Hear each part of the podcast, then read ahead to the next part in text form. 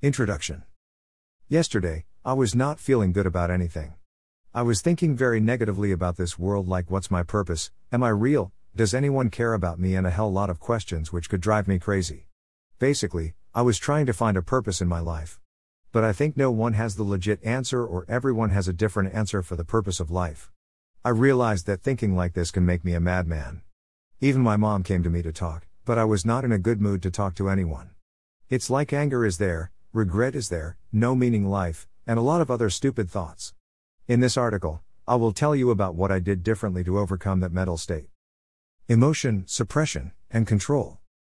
Let's talk about regret.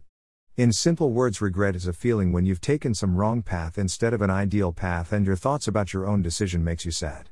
You think about the situation if you've picked the ideal path?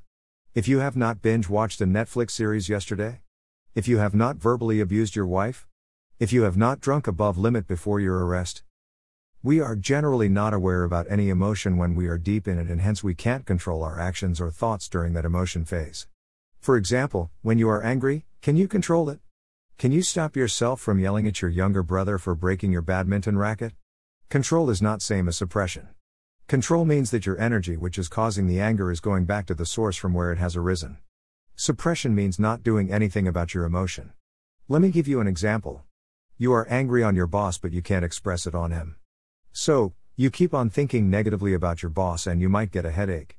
This headache is basically the result of suppression of your anger.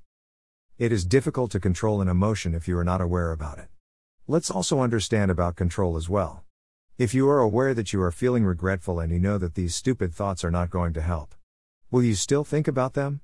No, you might do something which can help you divert from such thoughts. This is one level of control when you are aware about your emotion and you are knowledgeable about what to do when this happens. Another deeper level of control deals with the energy source. To be in any emotion, you need some energy, and energy comes from some place in your body. There must be some source. Maybe this looks hypothetical, but science can't prove everything, and that is why we study these things under subjects like spirituality, psychology, etc. Okay, so if energy comes from the source, it can go back to the source. It is not like a no return once bought product. When you become aware of this energy going back to the source, you've attained control. Meditation. To be aware about your own self is meditation. You can be easily aware about the smell coming from a different person, but you are not able to smell your own mouth when it stinks. You know what is wrong with your room today, but you are not generally aware about what's wrong with your body.